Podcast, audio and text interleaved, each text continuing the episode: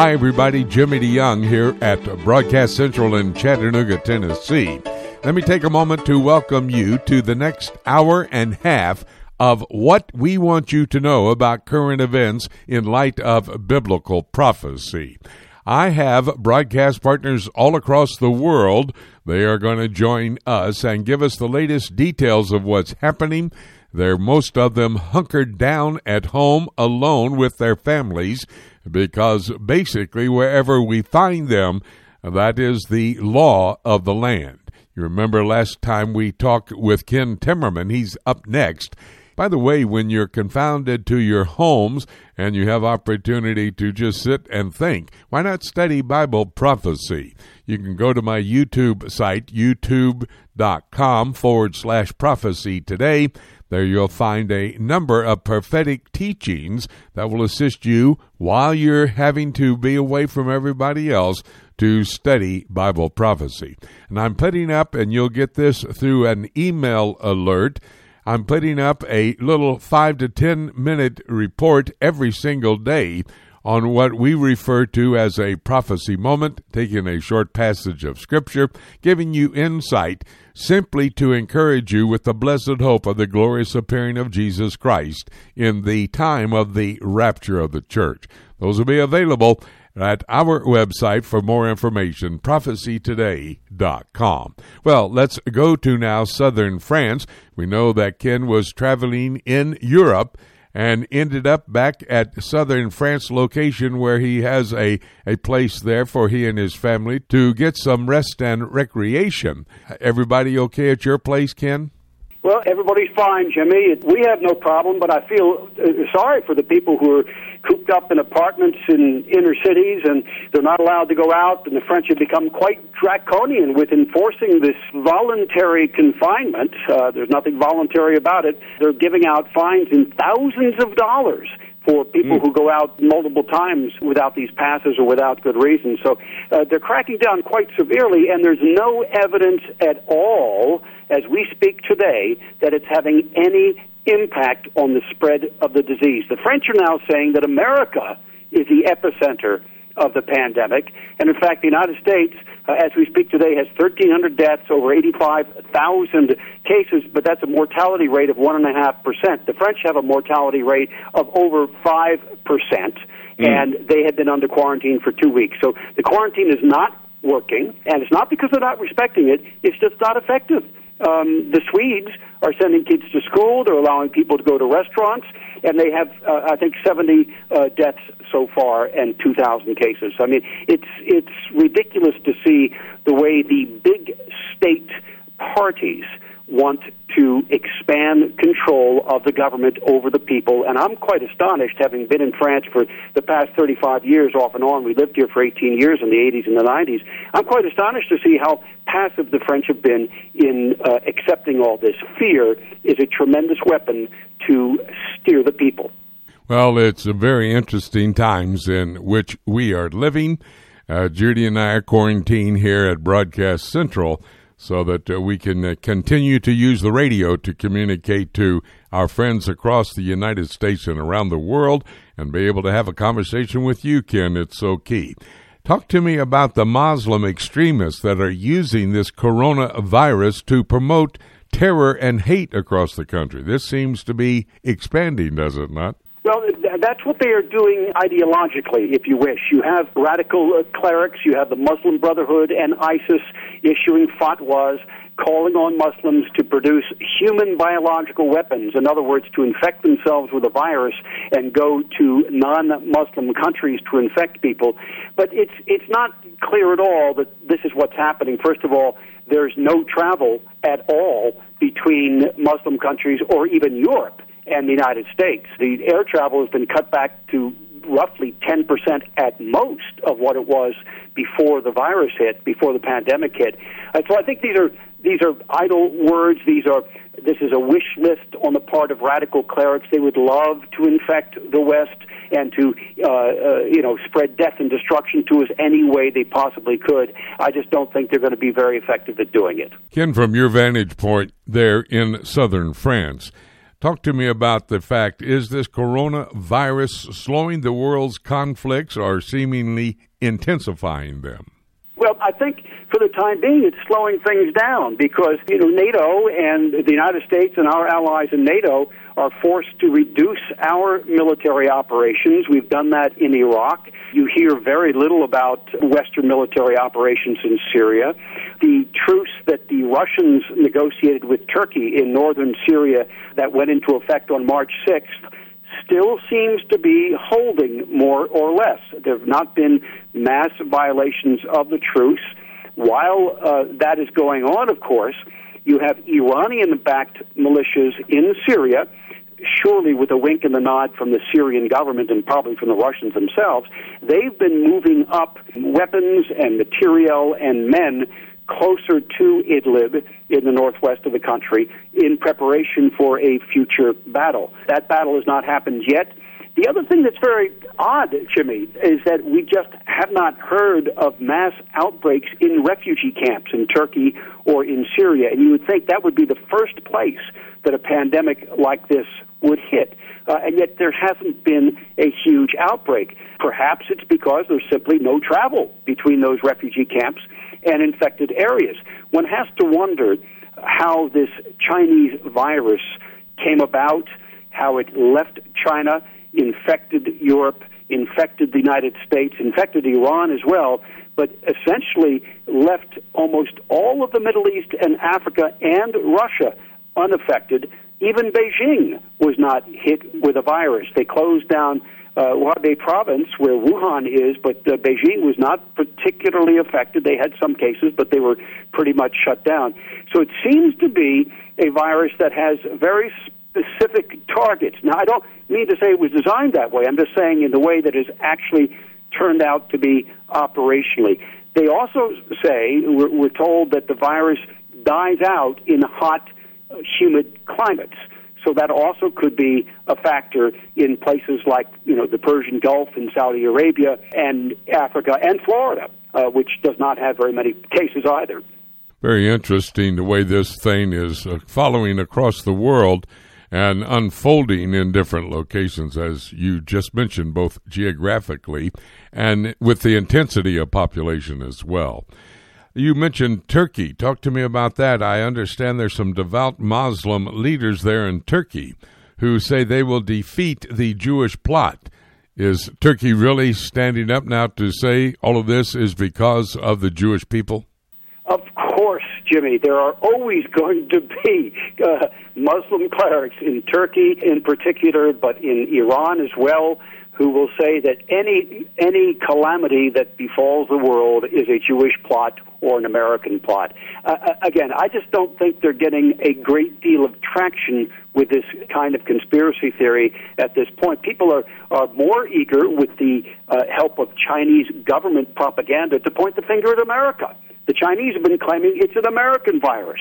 Now, our State Department has pushed back against that pretty intensely, but it's extraordinary to see Chinese government newspapers, propaganda outlets pushing this kind of lie.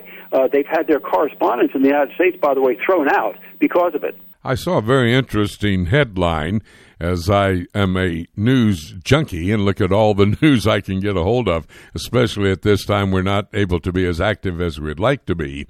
But the headline said, "Friend or Foe?" And it was referring to Russia and Turkey, as they are seemingly butting heads over there in Syria. What do we know about that? Well, it's interesting to see what's going on between the two of them. And again, you know, as I mentioned, they did sign this ceasefire on March the 6th. That ceasefire has been holding. You know, they signed that agreement between two foes on the ground. They didn't do it between two friends. They did it clearly because their forces were facing off against each other in northwestern Syria. And I think both Erdogan and Putin wanted to avoid direct military clashes between their two countries. They also wanted to facilitate the defense relationship between the two countries. Erdogan wants to accelerate purchases of Russian-made S-400 air defense missiles, possibly buy the follow-on, the S-500, even more sophisticated. They're talking about buying Russian Sukhoi 57, I believe, aircraft, the fifth-generation stealth fighters. So they want to keep alive that relationship, but they have this conflict of interest in northwestern Syria, and that has brought them into the ceasefire, and they're hoping, again, to prevent a military conflict to keep alive this other relationship, which is economic and defense-oriented. Before we leave our focus there on Syria, talk to me about Iranian-backed militias there in Syria beefing up their reserves in order to be able to assist the Syrians in standing up against all the enemies of Bashar Assad. Well, that's right. As I mentioned earlier, they're taking advantage of this ceasefire that went into effect on the 6th of March, where the two major parties there in the north, the Turks and their Islamic militias, which include groups that were allied to ISIS, they are standing down temporarily, at least keeping their distance from Syrian government forces. So in this environment where active fighting has calm down for the time being, the Iranians are taking advantage of that and bringing up men, materiel, reinforcements up into that area so they could eventually attack those Turkish-backed militias in the northwest once the ceasefire falls through. And eventually it will fall through.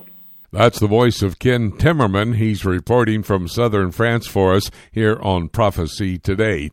And Ken, thank you so very much for giving us your great insight. You've traveled the world. You know what's going on. You know many of the leaders that we refer to in this report. So we do need you on a weekly basis to give us your updates. Appreciate it. Hey, buddy, you and your family stay well there in southern France.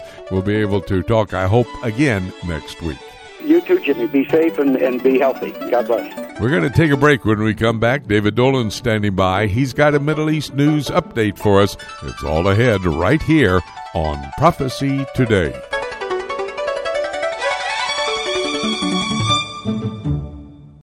Prophecy Today is heard all across the USA on the Prophecy Today Radio Network, but also it is heard around the world through our website at prophecytoday.com. And Jay, there are many other features on our prophecytoday.com website, like daily news updated out of the Middle East as it pertains to what's happening prophetically. Special reports can be heard right on our website at prophecytoday.com. We have Prophecy Q&A available for you. Questions asked in the past can be answered on the website if you just check it out and go to that particular spot. Prophecy Quiz is available, and parts of our Prophecy Today program, if you should miss any part of it, will be heard the next week right here at prophecytoday.com. And don't forget, you can even email your questions to us for our live radio broadcast. Just go to our website at prophecytoday.com. You'll be amazed, you'll be surprised at what you'll find on our website. Be sure to visit us at prophecytoday.com on the World Wide Web. Every believer needs to understand Bible prophecy. Whether you're a novice or a student, we are here to help you. Just visit prophecytoday.com and click on the link for the Prophecy Bookstore. There you will find a large selection of CD sets, DVDs, and books for the Bible prophecy student written by Dr. Jimmy DeYoung and other prominent scholars. While you're there, be sure to check out Dr. DeYoung's latest series called Presidents, Politics, and Prophecy. This series examines how God has used human leaders in general, and specifically the last 7 U.S. presidents, to set the stage for Bible prophecy to be fulfilled. This was shot on location in Washington, D.C., and is available on DVD or as a 10-hour audio series on CD. Be sure to check back often for special deals. You can visit prophecytoday.com and click on Bookstore, or you can go directly to prophecybookstore.com.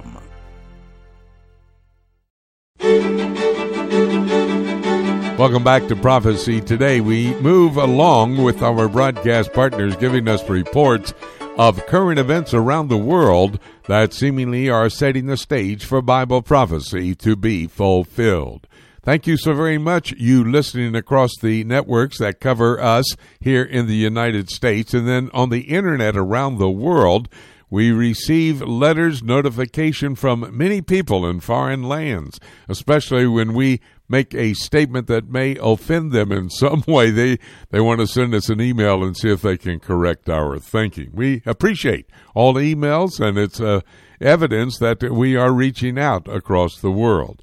This time we're going to be talking with David Dolan. He has a Middle East news update for us. Dave was a journalist in the Middle East, stationed there in Jerusalem for about a 30-year period of time. We are so thrilled to be able to get a hold of Dave and get his insight.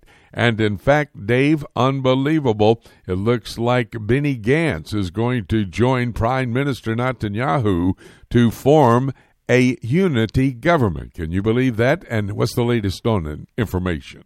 Well, Jimmy, not only do I believe it, but you might remember I was predicting this in early January already, a national emergency government. Then, because of the imminent threat of war with Iran after Soleimani was killed, the Al-Quds chief by the United States, and we all remember that the first week of January, there was calls then for the postponement of the March elections and for Gantz to just join Netanyahu in an emergency government. That didn't happen. We had the elections. It came out with Blue and White a bit weaker than they were before, the Likud a bit better, but still not quite enough, as we all know, to form a majority government in Netanyahu. So the calls began again for an emergency government, this time because of the coronavirus pandemic sweeping the world and very much affecting Israel. Benny Gantz finally bowing to widespread public pressure for the formation of a real government. Come on, guys. There's a crisis out there. We have not only Iran still, knocking at the door, possibly taking us on, but we have now our soldiers falling ill from a virus. We have our hospitals filled. We have et cetera, and a need for an actual government, and so Benny Gantz, in the end, agreed to that, breaking up his Blue and White alliance. And Jimmy, I don't know if you remember, I'm sure you do, but this was three different parties that formed together to form the Blue and White alliance. It wasn't just one party, it was three. That was before the first of what would turn out to be three elections in just over 1 year. And Blue and White was formed with the Israel Resilience, Hosan Israel, and Hebrew Party of Benny Gantz. And in the end, it fell apart, and Gantz has agreed to take his, I believe, 15 mandates, his 15 part of the overall total that Blue and White got. I know this is complicated for listeners. The Israeli system is a bit of a balagan, as we often say, a bit of a mess. But to take his 15 seats or so and join with the Likud to form a emergency government with apparently some of the other parties joining as well. But the people, the opinions poll show, are very happy at this development. It looks like Netanyahu will remain prime minister for the time being. Gantz will then take over after an unspecified, they're still working out all these details, but an unspecified period of time. Meanwhile, he's been elected Speaker of the Knesset, Speaker of the Parliament, Benny Gantz has. So he has a high position, but he'll probably come in as prime minister later. And they're saying he'll soon resign as speaker and take over the defense ministry portfolio. But there's some resistance to that. I won't go into all the details, but a bit of a mess. But at least it looks like in the next few days, Israel will have a government as the coronavirus continues to spread very, very rapidly, Jimmy, in Israel. David, you're absolutely correct. We can get into the deep grass when we start talking about the election process, the political process there in Israel, but I thought you did an excellent job of helping us to understand, really, bottom line, there is going to be a government, a emergency government, a unity government formed, and really the opposition party, Blue and White, coming apart. I saw that written on the wall long time ago. You can't have four former chiefs of staff. That's the highest-ranking military man in the state of Israel. Four of those men coming together and trying to stay together. I saw that on the wall written down. And, of course, that was what exactly did happen. Talk to me about what's going on there in Gaza. Looks like a imam has made the statement that the coronavirus is a soldier of Allah. to harm the West and to spare the Palestinians and the Muslims. Now, I don't think you got the last part right. It's not sparing the Muslims nor the Palestinians, but they're all saying this is a weapon of Allah to go against the Jewish people. Well, and Jimmy, that's a view that's very popular amongst the Shiite Muslims in particular. Now, Gaza is mostly Sunni Arab Muslims, not Shiites. But, of course, Iran has become their main patron in recent years, especially with the Islamic Jihad terror group that really runs a lot of the Gaza Strip. Hamas runs it overall, but they have their enclaves. And Hamas, of course, is being funded and armed by Iran. So they're listening to what they're saying, and they're saying, as we discussed last week, many of their leaders and their imams are saying this is the final world crisis that we've all been expecting that would engulf the world and lead to upheaval and chaos everywhere and lead to the emergence of the Mahdi, the 12th Imam, they believe was occulted or hidden supernaturally in the Middle Ages, and he's going to return and lead the world to Allah and all of this sort of thing. So they share that same religious view, and in that case, they, of course, know it will kill Muslims as well. The virus is fairly non-discriminatory in that sense, but they don't care because this will lead to their ultimate victory. In other words, they're starting to proclaim all of the coronavirus fatalities and cases amongst the Muslims as martyrs. These are shaheeds, martyrs for the cause of Islam. Well, that's a rather warped view of things, but it's what they have as their view.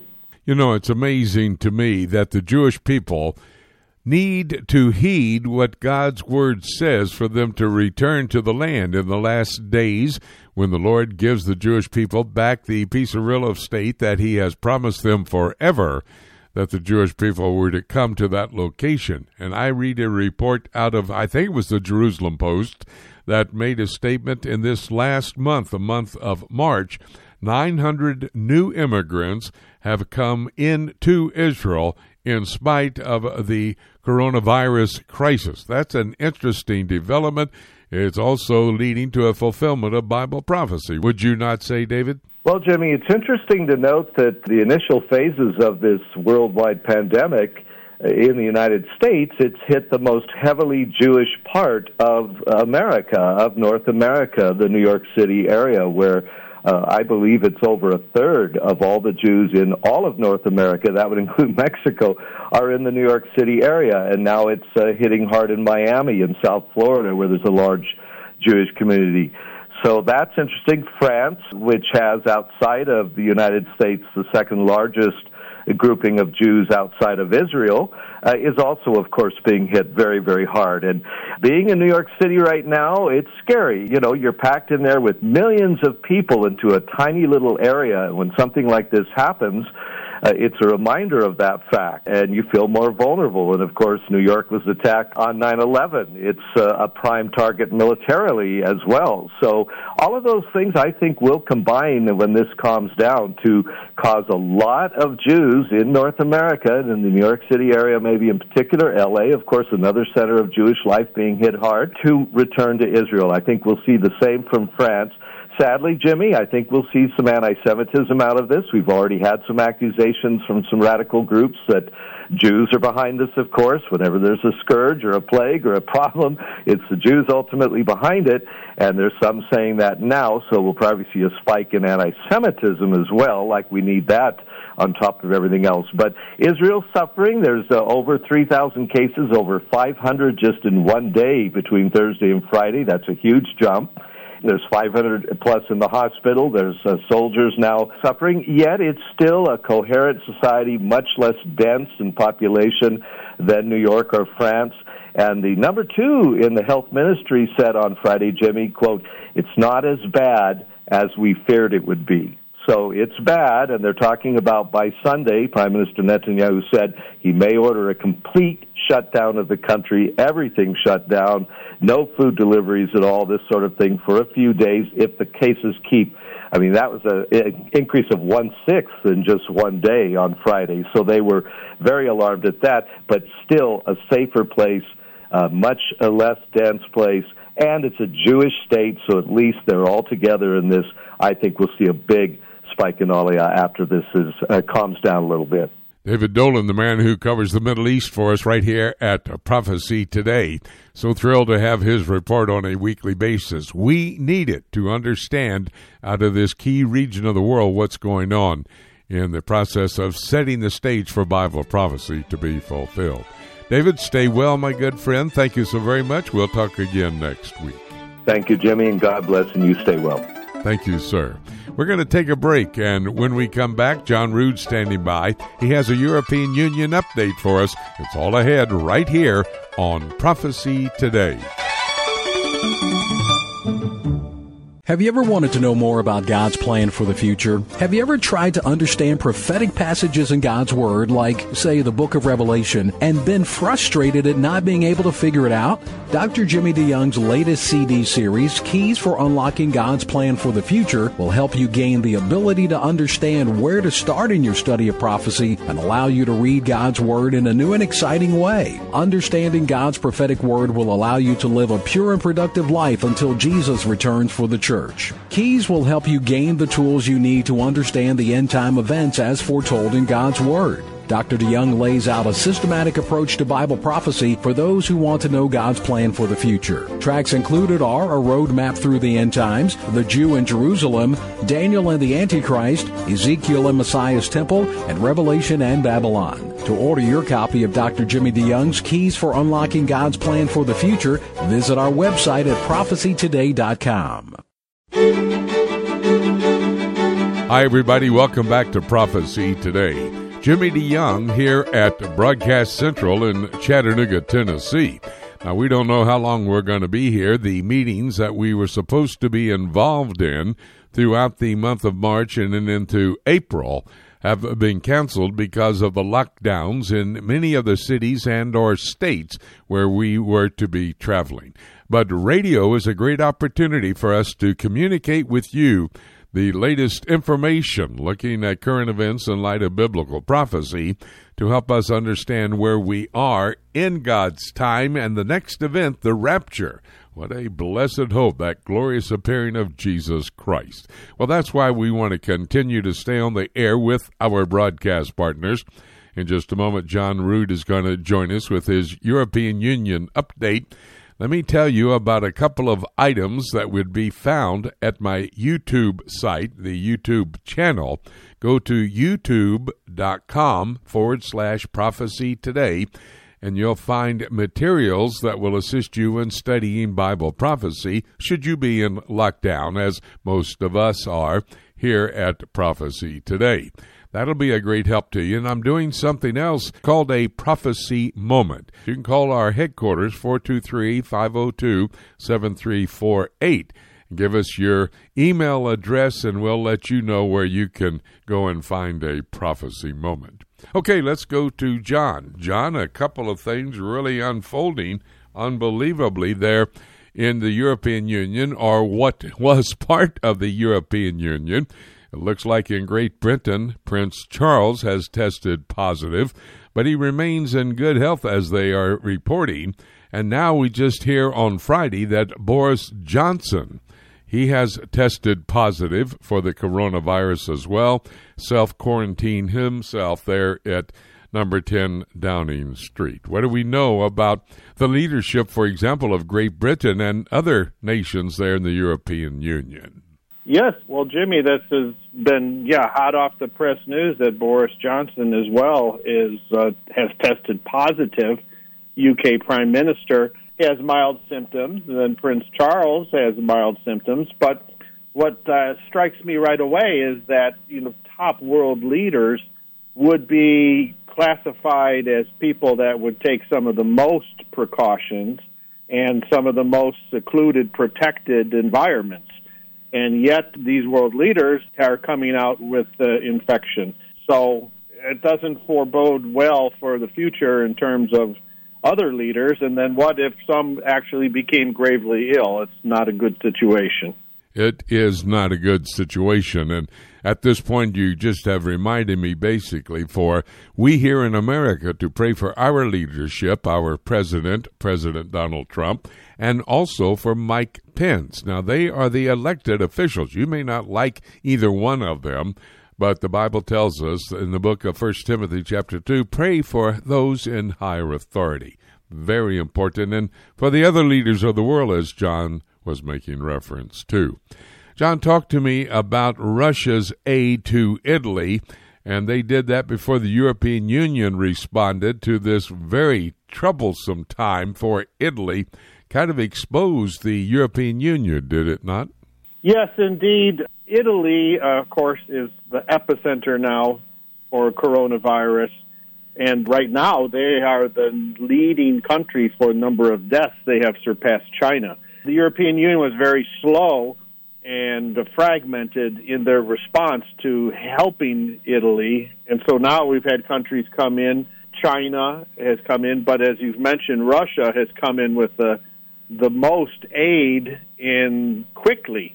It's interesting that they've actually used military planes, military personnel to do this. So they've brought in 15 flights to Italy with medical military doctors and advanced what we call NBC troops, nuclear, biological, chemical. People are saying, well, of course, this could be playing, you know, for some type of influence. Of course, Russia has completely played that down.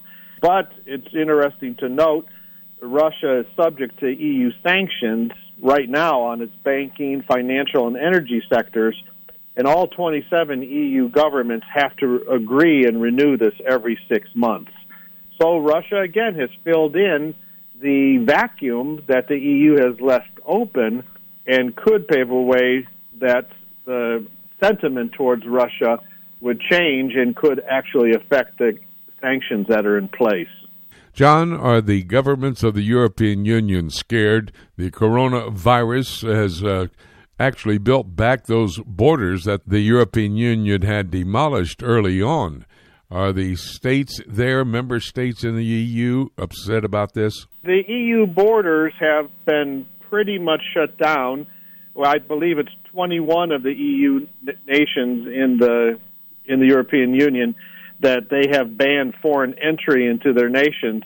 And then we have what we've mentioned in the past weeks is the Schengen area nations, which is 26 European nations. 23 of them are EU, plus Iceland, Norway, and Switzerland. So once you're in one of those countries, essentially you travel passport-free, border-free to any of the other countries. The EU, as we know, is really based in the treaties on open borders, free movement for people, goods, and services. But in crisis times, the EU quickly reverts back to the border controls. And so it does not give the impression of a strong EU, which, of course, they would like to give the appearance that everyone is working for each other. It's actually quite the opposite. It appears that most countries have been keeping their own resources for themselves when anything in terms of a crisis hits. But one thing I'd like to add here is that the EU is really no stranger to constructing borders, so to speak. There is a day once a year called No Car Day, and all of the European major cities, the capitals, you are not allowed to drive a car in the city. You're not allowed to leave or enter the city. And so in Brussels, this was quite a problem. At times, I had to get special permission every year just to drive into the city to go to church. And then one year, I had to have intervention of the highest Protestant council for permission to go into church on that day. This has been in place for a long, long time. And so there's precedence for the EU. They know how to lock down a city. It's been done for many, many years. Let me ask this question of you, John, and I just read this headline, wanted to see what your comments were. Tens of millions of Europeans seem to have a demonic view of Israel and the Jewish state. Are they somewhat blaming this coronavirus pandemic on the Jewish people? What's going on there? Wow. of course, there would be historical precedents for some similar things. Let's trust that that is something that doesn't build. But when you have percentages in terms of polls that have been taken, there's a series of polls asking European people about their viewpoints of Israel. When you consider the percentages, yes, indeed, it does translate into tens of millions of citizens that take extremely dark views of Israel. And so the percentages are astounding. You have 25% on a recent poll disagree that Israel acts in legitimate self-defense against its enemies. 27% disagree Israel is the only democratic country in the Middle East, which is an established fact. I mean, how? Then 25% think that Israel's politics are some way give a justification for people to understand that why people would hate Jewish people. So just absolutely astounding attitudes that are there. And one that's brought out is that the same percentage, 24%, actually think that Israel behaves like Nazis towards the Palestinians. And these polls have been continued for many years, and they all give extremely shocking results. The thinking that Israel is carrying out a war of extermination against the Palestinians, the lowest countries that came in were Italy and Netherlands at 38%, and Poland came up with a high of 63%. Even a poll in 2003 said 17% of Italians said it would be better if Israel did not even exist. So this goes on and on. It's actually a good study to look and see some of these attitudes. Of course, these attitudes are extremely negative, and they could be compounded under the coronavirus situation. And this sounds like a political precursor to what's going to happen in the tribulation period when Zechariah chapter 13 and verse 8 says that 2 out of every 3 Jews will be killed. At the present population of Jewish people in this world, that would be the worst Holocaust ever to hit the Jewish community. Very important information. That's why we go to John Rood, who covers the European Union for us. He's lived in that part of the world for over 30 years. He knows what's going on. We need to have contact with him on a weekly basis. John, thank you so very much for the report. Stay well, my dear friend. We'll talk, the Lord willing, next week. Thank you, and let's pray for our world leaders and stay safe. Very important report from John Rood, giving us a European Union update, the problems they're having with the pandemic coronavirus situation, and all that is taking place in that very important region of the world as it relates to their political activities that will actually be setting the stage for the prophetic scenario found in God's Word. Well, right now we're going to a longtime friend, a member of our broadcast team that assists us, our broadcast partners, of course, coming to these broadcast tables and the microphones when we need them. This one's Mike Gendron. He has an organization entitled ProclaimingTheGospel.org. Now, Mike, if they indeed go to that site, they'll be able to get your latest newsletter and all the late information you may be posting on the site, right? Well, that's correct. In fact, I'm about ready to release another newsletter all about what we need to be doing during this crisis. Well, that's great, and we're looking forward to our conversation here in a moment.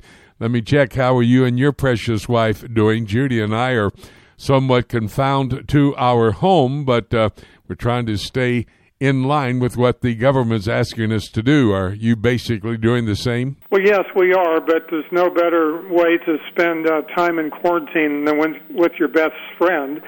And Jane and I are doing well. Our speaking engagements are being canceled, but it's good to know that radio programs still want to hear what we have to say. So it's been keeping us busy and writing articles and taking care of equipping the body of Christ for evangelism. That is a great opportunity, taking opposition, turning it into opportunity. I love that thought. By the way, not only is my best friend staying with me, the best cook in the world is here, and what better opportunity to be able to spend some sweet time with our sweet wives and enjoy the delicious meals that they're able to prepare for us. Well, Mike, I've got a couple of questions I want to ask you, and we're somewhat going to focus on Revelation chapter 17. But before I do that, the focus of the world basically has been on Italy, and in particular Rome, as the real hot spot for the coronavirus outbreak. Let me ask you, have you been able to monitor any of the activities by the Pope that would possibly displease the Lord at this time? Well, very much so, Jimmy. I've been monitoring it very closely because, as you know, that's the epicenter.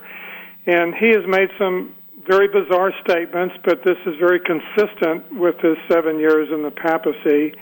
He is asking the Virgin Mary to protect the city of Rome and all of Italy and the entire world population. And this is the same thing he did the day he took office. He prayed to Mary to protect the city of Rome. He's also said that the coronavirus pandemic is nature having a fit in response to its environmental problem. And so he goes on to say, God always forgives, and we forgive sometimes, but nature never forgives. But it's really interesting. His focus is on Mary instead of Christ. In fact, he offered a prayer to the Virgin Mary for this crisis, and he wanted to entrust not only the city of Rome, but also the Roman Catholic Church. He chose to pray to Mary and celebrate the Mass at the Divine Love Sanctuary, which holds significant historical value because it was Pope Pius XII that went into this chapel to pray before the statue of Our Lady in 1944. He pleaded for the salvation of the city of Rome as Nazi troops withdrew from Italy during World War II. So he's taking this opportunity 75 years later to ask the Virgin Mary to watch over the world during this current crisis. And so this Pope continues to oppose the Word of God and the teachings of Jesus, and the only conclusion we can make, Jimmy, is that he speaks in the spirit of Antichrist. I just want to share just part of his prayer just to give you an idea. It goes like this: O Mary, you shine continuously on our journey as a sign of salvation and hope. We entrust ourselves to you. You, salvation of the Roman people, know what we need. We are certain that you will provide help for us. We seek refuge under your protection, O Holy Mother of God. Do not despise our pleas. We who are put to test ask you to deliver us from every danger, O glorious and blessed Virgin. And so, you know, as I looked at that prayer, Jimmy, the verse that came to my mind was King David writing under the inspiration of the Holy Spirit in Psalm 62, verse 6. He said, God alone is my protector and deliverer. He is my refuge. So if God alone is our refuge, then why is the Pope praying to Mary? But he's been exalting Mary to the level of Godhood, giving her all the divine attributes of God ever since he took the office of the papacy. So this really isn't anything new. It's not new. And, Mike, let me ask you, are not all of these moves seemingly enhancing the prophetic scenario that's found there in Revelation chapter 17, the false church? Well, very definitely. In fact, on your programs in the past, I've often spoke about how Satan will use lying signs and wonders to deceive the world. And the Catholic Church, as you know, Jimmy, is really the catalyst for uniting the world together. And it's no surprise, then, that a Vatican professor said that everything that happens is for the triumph of the Church, and that the closer the punishment is, the closer we will be to the triumph of the Immaculate Heart of Mary. He said that the solution to all of this is Our Lady of Fatima. And as you know, Our Lady of Fatima is actually an apparition site in Portugal. And these apparitions are supernatural visions, and according to Scripture, we're supposed to test every spirit. And when you listen to what this apparition of Fatima has said, you can see that it's a tool of Satan. I want to just share real quickly, Jimmy, what her last message was. I quote, "You saw hell where the souls of poor sinners go. In order to save them, God wishes to establish devotion to my Immaculate Heart. If people do what I ask, many souls will be saved, and there will be peace. Only I can help you. My Immaculate Heart will be your refuge and the way that will lead you to God. In the end, my Immaculate Heart will triumph. And so, Jimmy, Satan is using this to bring about what you see in Revelation 17, the global church. These apparitions are said to be coming for all of her people, including Muslims. We know Muslims that are flocking to these apparition sites now to get a message from Mary. Well, and in fact, that's blasphemy, what they're really trying to convey to the world. However, Mike, would you not say that this pandemic is opening hearts and minds to be able to receive the true gospel of Jesus Christ? Oh, most definitely. In fact, the world's population is dealing with this crisis from two different perspectives. As we see the number of deaths continue to rise, unbelievers are facing their inescapable mortality without any hope. Christians, on the other hand, have been born again to a living hope through the resurrection of Jesus Christ. We see that in 1 Peter 1:3. Unbelievers need to know that it is appointed for men to die once, and after that comes judgment. We see that in Hebrews 9:27. So Christians, Jimmy, as you said, we need to use this strategic opportunity to tell others where they can find sustaining hope for this life and the next. And I love what Jesus said in John 5:24, "He who hears my word and believes him who sent me has eternal life and does not come into judgment, but is passed out of death unto life." So that's the message we need to bring to unbelievers. They are in a severe crisis now because they have no hope, and they are facing their mortality head on. So there could not be a more strategic opportunity to share the good news of the gospel. Yes, amen and amen. Well, all that we are seeing, Mike, unfold with this coronavirus pandemic, including the global pandemic across the world, was what Jesus was talking about there in the Olivet Discourse, Matthew chapter 24. But this, which we see today, would simply be a precursor of that tribulation period. And it gives us great hope that the rapture, which happens before the tribulation, could really happen at any moment. Would you not agree? Well, yeah, I think the shadow of Revelation is casting a shadow on the current church age in which we live. And, you know, people are panicking because over 22,000 people have died. But when you read Revelation 6, we see that one-fourth of the world's population will perish. And then you read Revelation 9:18, and you see another one-third of the world's population will perish. And so if people think this is a severe crisis, they need to trust in Jesus Christ so they won't have to go through the tribulation. Yes, indeed. And that's what we're doing on our radio broadcast, on my little email messages that I'm sending out at Prophecy Moment. Every bit of literature we send out, encouraging people to use this to the advantage of winning people to Jesus Christ. And I'm sure that Mike Gendron's ministry, ProclaimingTheGospel.org, is doing as well. Hey, Mike, thank you so much for the encouragement and the information that you've given us here on this particular interview. Hope to have another one. Hope it's a different type of interview next time we get together. But thank you, my good friend. Stay well. Thank you, Jimmy. Keep looking up and stay safe. Well, we're going now to our economic advisor, Ron Murrow. He is a man 45 years in experience as it relates to the financial world. And we're going to ask him some very key questions. Keep the dial set right where it is. Ron, thank you for joining us. Hey, this stock market, now I don't know much about it. I'm a neophyte, but I've been watching it. It seems the averages have been coming up this week. Why is that the case? You know, Jimmy, the same computer algorithms that crashed the market with massive sell orders reversed the order over the last few days and began buying. You know, the market was responding to the Federal Reserve shock and awe with an unprecedented $5 trillion in stimulus, which is a direct infusion of cash into the economy with printed money. Congress then provided an additional $2 trillion in bailouts for corporations, small businesses, and individuals.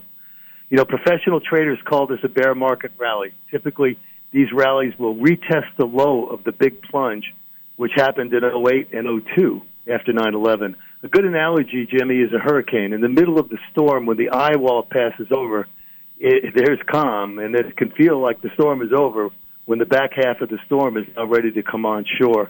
At this point, we have no way of knowing if that will happen, but Friday's late sell-off may be an indication that it could happen again. That's an interesting observation that you made. I love the illustration of the storm.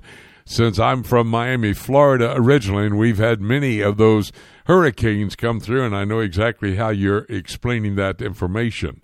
Talk to me about the coronavirus relief package from the Congress. You're seemingly saying to me, as I understand it, that's having an effect as well. You know, the first congressional bill was just loaded with pet pork projects that had absolutely nothing to do with the crisis. You know, billions for Planned Parenthood, maintaining the Kennedy Library, bailing out the post office, and the list went on and on for billions. The second bill passed the Senate even had a $300 million set aside for migrants and refugee assistance, which only contributed to the crisis. But that one did at least provide for individuals and businesses. Now, keep in mind that all this money, $5 trillion from the Fed, $2 trillion from Congress, is printed money that will add to the already exploding deficit and debt. And, Ron, I understand as it relates to this particular bill, $2 trillion worth of money being distributed out there, they're talking about using the digital dollar as a way to distribute to the U.S. citizens and the small businesses. Talk to me about this digital dollar. How will that operate? Yeah, Jimmy, we've known about this since November 2019, that the Federal Reserve has been working to develop a digital currency, but we're shocked to hear that the House version of the Congressional Relief Bill package included paying people with it. So that is our indication that even though it did not make it into the final bill, central bank digital money is ready to go. And this would be a quick way of distributing this money. Instead of sending out a check in the U.S. mail, that would be slowing down the process. But is this a wave of the future, the digital dollar as you see it? Essentially, the digital dollar is an electronic entry on a bank ledger. And like paper money, it's only backed by the full faith and credit of the issuer. The digital dollar could prevent a run on banks and provide an instant entry to a person's bank account, give them credit that can be used through a credit card or PayPal or Apple Pay or Alipay. The infrastructure for digital transactions is called blockchain. It's already in place. Just last week was used by China in over 100 cities. So you're talking about it being international, is that correct? Yes, it is, Jimmy. Well, the Bible does call in the revival of the Roman Empire for the new edifice, the Roman Empire revived, is have to be very similar to the old Roman Empire, and they had a common currency. Are we saying basically that this digital dollar could become that common global currency? Jimmy, the short answer is yes. Last week, the Federal Reserve announced they were considering confiscating dollars coming from Asia because of virus germs on the paper currency. So a digital currency would solve that problem. You know, add to that, according to a report last night by a well-known economist, the whole system of paper money could change quickly to global digital world money.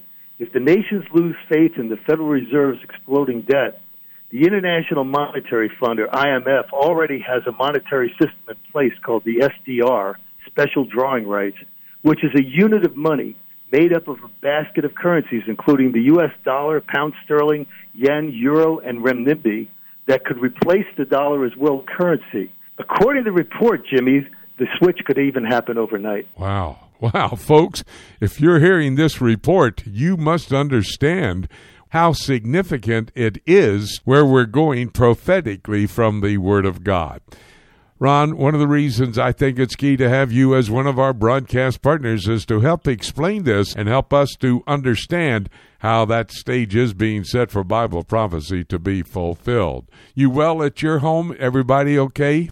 Everybody's good here, Jimmy. Thank you for asking. We're sheltered in. We're out walking every day. We see a lot of our neighbors. We wave to them. But, everybody's healthy here. Thank God. Be sure to remember Ron's blog. It's prophecytracker.org.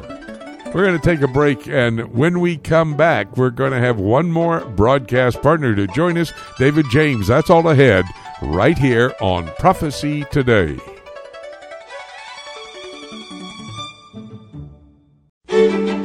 Hi, everybody. Jimmy DeYoung here at the Broadcast Central in Chattanooga, Tennessee for Prophecy Today. All of our operations are involved in getting information to the body of Christ and others who will possibly eavesdrop on our conversations and see how current events around this world are actually setting the stage for the prophetic scenario found in God's Word to be fulfilled. If you go to my website, prophecytoday.com, you'll find my poll question. It's on the left-hand column. Scroll down. Here's the question. As the coronavirus pandemic is changing many aspects of our daily lives and the political operations of many nations, could this be how the Lord is setting the stage for the end-time scenario that is found in Bible prophecy yet to be fulfilled? That's the poll question. Love to have you answer it. It's on the homepage of my website, prophecytoday.com. And by the way, let me remind you, if you're at home with your family, you want to study something, get your mind off of the coronavirus, why not go to my YouTube channel? It's youtube.com/prophecytoday. And by the way, when you get there, if you'll subscribe, when we put something new up on YouTube, they will send you an email to alert you that it's there for you to be able to view at that time. We have other materials, teaching materials, that will assist you in your study of Bible prophecy on the YouTube channel, even a 5 to 10 minute program we're calling Prophecy Moment, looking at a passage of Scripture and looking for the blessed hope, the reality of the rapture of the church. If you want to get that, you need to go to my homepage, prophecytoday.com. We now bring to these microphones David James, and on this portion of Prophecy Today, on a weekly basis, David and I get together, have a discussion on what is going on in our world that may be confronting the church.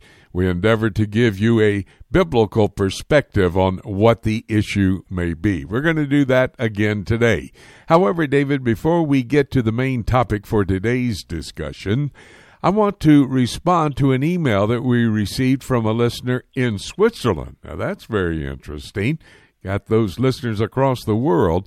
But his email was concerning our discussion of Jim Baker a couple of weeks ago. Let us know what that email was talking about. Well, Jimmy, sometimes we deal with an issue that gets quite a bit of a reaction, and in the case of Jim Baker taking advantage of the coronavirus pandemic, we've heard from more people than usual who didn't actually agree with us on our handling of it. And this gentleman from Switzerland was concerned about how we deal with certain individuals publicly, and he also didn't like it that I referred to Baker as a criminal, saying that was in Baker's past. So while I agree that Baker did pay his debt to society and prison, he's still using the same tactic that he used before that to scam people. We aren't holding him accountable for the past. People can change, but we're talking about what he's doing now. And even though we don't yet know the outcome of the lawsuit against him by the state of Missouri, he's had cease and desist orders from the FDA and the FTC. He's still making money with fear-mongering related to the end times and now this coronavirus. You know, I would say that this is morally and ethically criminal, even if not legally so. And also concerning dealing with certain things publicly, I think the biblical principle and pattern is a public sin should be dealt with at that level, if for no other reason than because of the widespread harm that's being caused. And we're also trying to warn believers to be on their guard against false teachers and false prophets, and that sometimes means naming names. Well, I happen to believe that everything you said is absolutely correct, but more important than that, it's biblically correct as well. You know, David, it's unusual for us to deal with a single topic for 3 weeks in a row, but given the coronavirus crisis, I thought that we should continue to keep that the focus of this week and look at the situation in a biblical perspective, especially given that some of the things being reported and said across the media outlets and social media seem contradictory to biblical understanding. Talk to us about that. Well, when I was in Uganda a few weeks ago, we briefly discussed the coronavirus in the context of events around the world that were causing people to ask if the disasters we're seeing are the fulfillment of biblical prophecy, and we said at that time that no, that they aren't, even though they may be stage setting. And at that time, we had no way of knowing where we would be today just 6 weeks later. Can you believe that? It's only 6 weeks later. At that time, the total number of cases worldwide was around 30,000, but that number is now quickly approaching the 600,000 mark, and much of the world's in lockdown mode. Indiana went on lockdown on Tuesday, and my wife is now off work from Indiana State University until at least April 6th. And with the changes in my international travel and ministry schedule, I've had some extra time to spend on this, including doing some writing and interacting on Facebook, where I deal with theological and practical issues in some of the different forums. Now, last week, we talked about the wide range of reactions to the COVID-19 crisis, from some at the extremes, but with most people trying to be balanced as they strive to make wise and prudent decisions going forward. But because we're in uncharted territory, and especially because this has become a global issue that's hitting our own country hard, many do have a lot of questions about how to think about this from a biblical perspective. Let's talk about then what some of the people are asking and what others are claiming about what we're seeing happening here in the United States and, as you said, worldwide. For example, some are saying that this is God's judgment against this country because of turning away from a Judeo-Christian ethic and biblical principles. Well, there was a headline on the Drudge Report a couple of days ago about a man named Ralph Dollinger, who leads the weekly Bible study for President Donald Trump's cabinet members. And in a recent blog on the Capitol Ministries website, he argues that the present crisis represents an act of God's judgment, and it was one of the more interesting discussions of God's wrath that I've seen. And as an aside, I think you'll find this interesting, Jimmy, from what he wrote, it seems that Dollinger is a pre-trib dispensationalist, and since then, I have on good authority from someone with sources inside the White House that Mike Pence and Mike Pompeo are pre-trib dispensationalists as well. Anyway, getting back to Dollinger, he says that there are three types of God's wrath, with two of them not happening in the church age, those being God's forsaking wrath and his cataclysmic wrath. Now, I've never heard of these terms before, so I'm still thinking about these categories. Now, the third type is what he calls God's sowing and reaping wrath, but I'm not sure that's the best way to look at it. You know, wrath happens when God intervenes directly, but sowing and reaping involves consequences due to sinful choices. So without direct revelation, I think we need to be careful about assigning God's judgment to something, even if his judgment is deserved. But we do know this, that disease and death are the consequences of living in a fallen world. That much is certain. David, at the other end of the spectrum concerning the cause of the pandemic, there was another Drudge Report headline for an article about a Pennsylvania pastor who actually declared that the coronavirus is of demonic origins. What are your thoughts? Well, in a sermon on March 15th, which was a couple of weeks ago, the pastor of a church east of Pittsburgh ridiculed churches that had suspended their services, and I actually watched that sermon last night in preparation for our discussion. And he talked about physical healing in the atonement, saying that Jesus' death covered sickness and disease and tragedy and poverty. So the idea is that if you just believe enough, you won't get sick. Now, the article on the Drudge Report was apparently about a message he preached last Sunday, but that message has been taken down from the church website and from YouTube if it was ever posted at all. So according to the article in that message, he claimed the virus was of demonic origin, and he reportedly said, if there is one person or two people, three people who may be carrying the coronavirus, we declare you healed in Jesus' name. But then on Monday, after a public outcry, this pastor apologized on the church's Facebook page, and that's still there, and the church has shut down all public services. And one thing I need to point out is that this pastor mentioned that there were only 5,000 cases in the U.S. on the 15th, 2 weeks ago, but since then, that number has grown now to around 90,000 in just under 2 weeks. Now, the truth is, we don't know if it's from God. We don't know if it's of demonic origin or if it's just part of life in a fallen world. But the fact is we don't need to know where it came from in order to respond correctly. We need to remember this. Job didn't know the source of his problems at the time, but he was still responsible for his thoughts, words, and actions. David, I think that we can say that the Lord may use this time of trials to get people thinking about eternal things, which is always a very good thought pattern. But on the other hand, we're also seeing a lot of misuse and abuse of Scripture as people are trying to work their way through this uncharted territory. And that's exactly right, Jimmy. We definitely encourage people to turn to the Lord and His Word, and honestly, that may be the silver lining in all this. And actually, yesterday, there was a top headline on Drudge Report about this as well, a possible spiritual awakening in this country. On the other hand, it's not helpful when people don't interpret the Bible properly and then apply wrong conclusions to a crisis like this, and we often see this happening when tragedy strikes. For example, I've been seeing a lot of people talking about Psalm 91, and that Pennsylvania pastor actually used this passage as well, and that psalm begins this way: He who dwells in the secret place of the Most High shall abide under the shadow of the Almighty. I will say of the Lord, He is my refuge and my fortress, my God, in Him I will trust. And then in verse 6 it continues with, You shall not be afraid of the terror by night, nor of the arrow that flies by day, nor of the pestilence that walks in darkness, nor of the destruction that lays waste at noonday. So the entire psalm is very comforting, and there are principles about God's love, care, and protection that we can apply. But if you study the details, this is actually a messianic psalm. And so while these are promises concerning the incarnate Christ, they aren't really promises to believers in general, and there's a difference between principles and promises.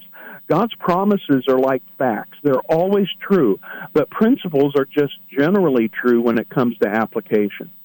Well, I've got to say right now that I think this all brings us to another passage of Scripture that we're hearing frequently, especially right now, as we've heard before in other times of crisis, and that is 2 Chronicles chapter 7, verses 13 and 14. That's concerning judgment, repentance, and restoration. Give us your thoughts on that, David. Well, of course, I dealt with the use of that passage by Jonathan Cahn in The Harbinger when he linked the terrorist attacks of September 11, 2001 to God's judgment as well. And the passage says this, a very familiar passage: When I shut up heaven and there is no rain, or command the locusts to devour the land, or send pestilence among my people, if my people who are called by my name will humble themselves and pray and seek my face and turn from their wicked ways, then I will hear from heaven and will forgive their sin and heal their land. So the coronavirus pandemic would fall under the category of pestilence in the Bible, and it's something that God can use to bring judgment. However, the context of that passage is the dedication of the first temple and the Lord's words of both warning and comfort to Solomon. So this is a promise made to Israel that God will restore His people as a nation if they repent in the face of judgment. But, Jimmy, neither America nor any other country can claim these promises. This isn't a guarantee to us as a nation. But on the other hand, the Lord is gracious and He's loving and kind, and so we can take comfort in who He is, as reflected in this passage, and we can find refuge and solace in our personal relationship to Him. And if there is sin, there is forgiveness when we repent. You know, Jesus rebuked the disciples for their lack of faith in a storm, but that rebuke wasn't because they didn't believe Jesus would save them. The problem was they weren't trusting Him for the outcome, whatever it might be. And, you know, sometimes, even for believers, sometimes the boat does sink, even when we have great faith rather than fear. This conversation, David, actually has reminded me that there is a technical interpretation of all of Scripture, and in addition to that, a spiritual application. We just need to make sure which is it we're using when we're looking at a particular portion of God's Word. You did a great job on that, David. Thank you so very much. And for, in fact, the entire conversation, I think it was a good focus again this week here on Prophecy Today. Hey, buddy, stay well at your house, and we'll talk again next week with another discussion on an issue of great concern. Lord willing, we will talk next week. We're going to take a break, and when we come back, I'm going to take the Bible, open up, we'll put together what our broadcast partners had to say, and we'll take a look at the book and see where we are in God's time for these days in which we're living. That's all ahead, right here on Prophecy Today.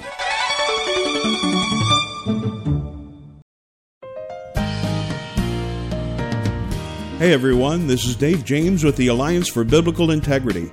You hear me each week discussing current theological issues with Jimmy DeYoung on the Prophecy Today weekend broadcast. We founded the Alliance for Biblical Integrity because we saw a need for an apologetics and discernment ministry that would be an important resource for local churches, schools, and ministry organizations that face ever-changing theological challenges in today's world. I teach many different courses and seminars in the United States and around the world and can tailor the seminars for Sunday schools, Bible studies, and church services, and the courses for weekend conferences of 6 to 10 hours. For more information, you can go to the ABI website at biblicalintegrity.org. That's one word, biblicalintegrity.org, and click on Courses and Seminars on the main menu. You can also contact me personally through the contact page on the ABI website. I look forward to hearing from you. Just how close are we to the rapture of the church? Do events taking place in the Middle East and around the world have prophetic significance? In his latest book, Sound the Trumpets, Jimmy DeYoung examines these questions and explains just how near the rapture of the church could possibly be. By comparing four trends from prophetic scripture to current events taking place in the world today, Jimmy shows that the stage is set. Every actor is in place, and the curtain is about to go up on the end-time scenario set forth in the Scriptures. Sound the Trumpets is a must-read for every serious student of Bible prophecy. To order your copy of Jimmy DeYoung's new book, Sound the Trumpets, for only $15, call us today at 8-PROPHECY-8. That's 877-674-3298. Or visit us on the World Wide Web at prophecytoday.com. Call today and make sure to get your copy of Sound the Trumpets. It's time right now here on Prophecy Today for us to take a look at the book. On Prophecy Today weekend, our broadcast partners came to the broadcast table with key reports. You know, this is a time in history that it is important for us to get this information.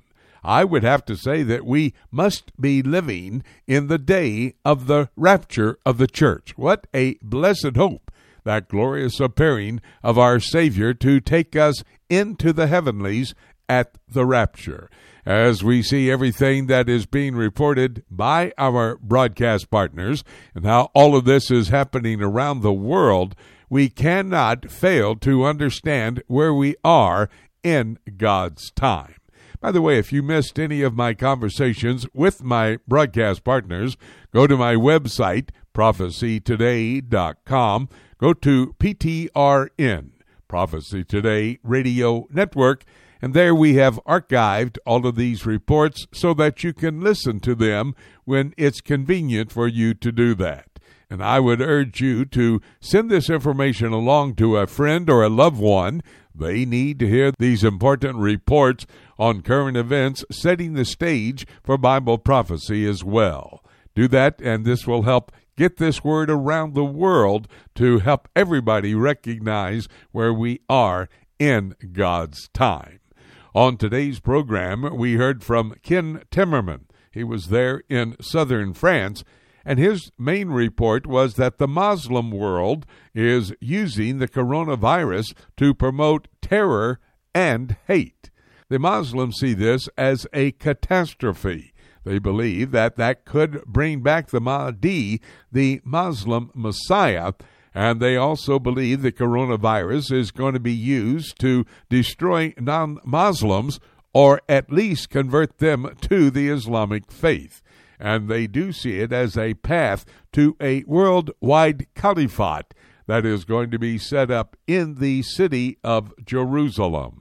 That is found as you study the information in God's prophetic word talking about what will happen as it looks to Jerusalem and this alignment of nations to try to wipe Israel off the face of the earth and have the Islamic world take over from that center of the world, the city of Jerusalem.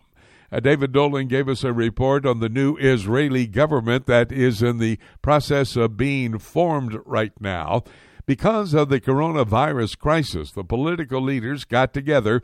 They made a decision for Israel, and not for themselves only, but for Israel and for the Israeli people. You know, Israel must have a strong political leadership in place to lead this nation into the future. Very important to understand God's plan for the Jewish people, which is an eternal plan. We can see it all unfolding as Ezekiel 38, Psalm 83, and Daniel chapter 11 become better into focus, an alignment of nations, Islamic nations led by Russia and its leadership that will come and endeavor to destroy the Jewish state of Israel. Each and every day as we watch the activities there in the Middle East, and David gives us reports on this, we understand where we are in God's time. John Rood covers another important region of the world, the European Union. You know, European Union leaders are scared. All the borders are being put back in place. Remember, the European Union demolished these borders, but now because of the coronavirus pandemic, they're seemingly coming back into place. John's report was absolutely on target. Borders are coming back and being closed because of the coronavirus crisis. They don't want it to come into their country. But let me remind you, the undergirding infrastructure is there, as talked about in the book of Daniel, chapters 2 and 7, when we see the Gentile world powers coming into place during the tribulation period, and they will have a headquarters, first of all, in Rome, Italy, Revelation 17, and then that moves to Babylon, the literal city of Babylon, on the shores of the Euphrates River, there in Iraq. That is foretold in Revelation chapter 18. European Union will come back together after this crisis has passed. That's absolute because it's God's word. Mike Gendron gave us more information about Pope Francis making many moves towards the one world church that was foretold in Revelation chapter 17. That will be fulfilled. The fact is that there will be a false church. It's mentioned as the whore of Revelation 17 and the harlot. It's talking about a non-virgin, non-virtuous woman. That's the opposite of the true bride of Christ, the church, which Paul wants to present as a chastened virgin. We're seeing all of this happening, a precursor to what is going to be fulfilled in Revelation 17. Our economic advisor, Ron Murrow, came to the broadcast table talking about the digital dollar. The digital dollar is very interesting. Remember, the Roman Empire had a common currency. And when you're looking for the fulfillment of the revived Roman Empire, they must have a common currency as well. As Ron said, this could be the digital dollar. And then David James and I concluded our conversations by focusing on the misuse of Scripture in explaining this coronavirus pandemic. God's Word gives us a technical interpretation of every passage of Scripture and also a spiritual application. You need to study correctly what technically is the Lord saying with a passage of Scripture, and then much of the Scripture can then become a spiritual application for our lives as well. We need to study God's Word correctly and then teach correctly God's technical interpretation. You know, all of these reports that we have been talking about seem to be giving us more evidence, which is going to help us to understand the next event on God's calendar of activities is about to happen. We make a compilation of the reports by our broadcast partners, put them all together, open the Bible, take a look at the book, and it says that the rapture is the next thing to happen. By the way, that rapture can happen at any moment.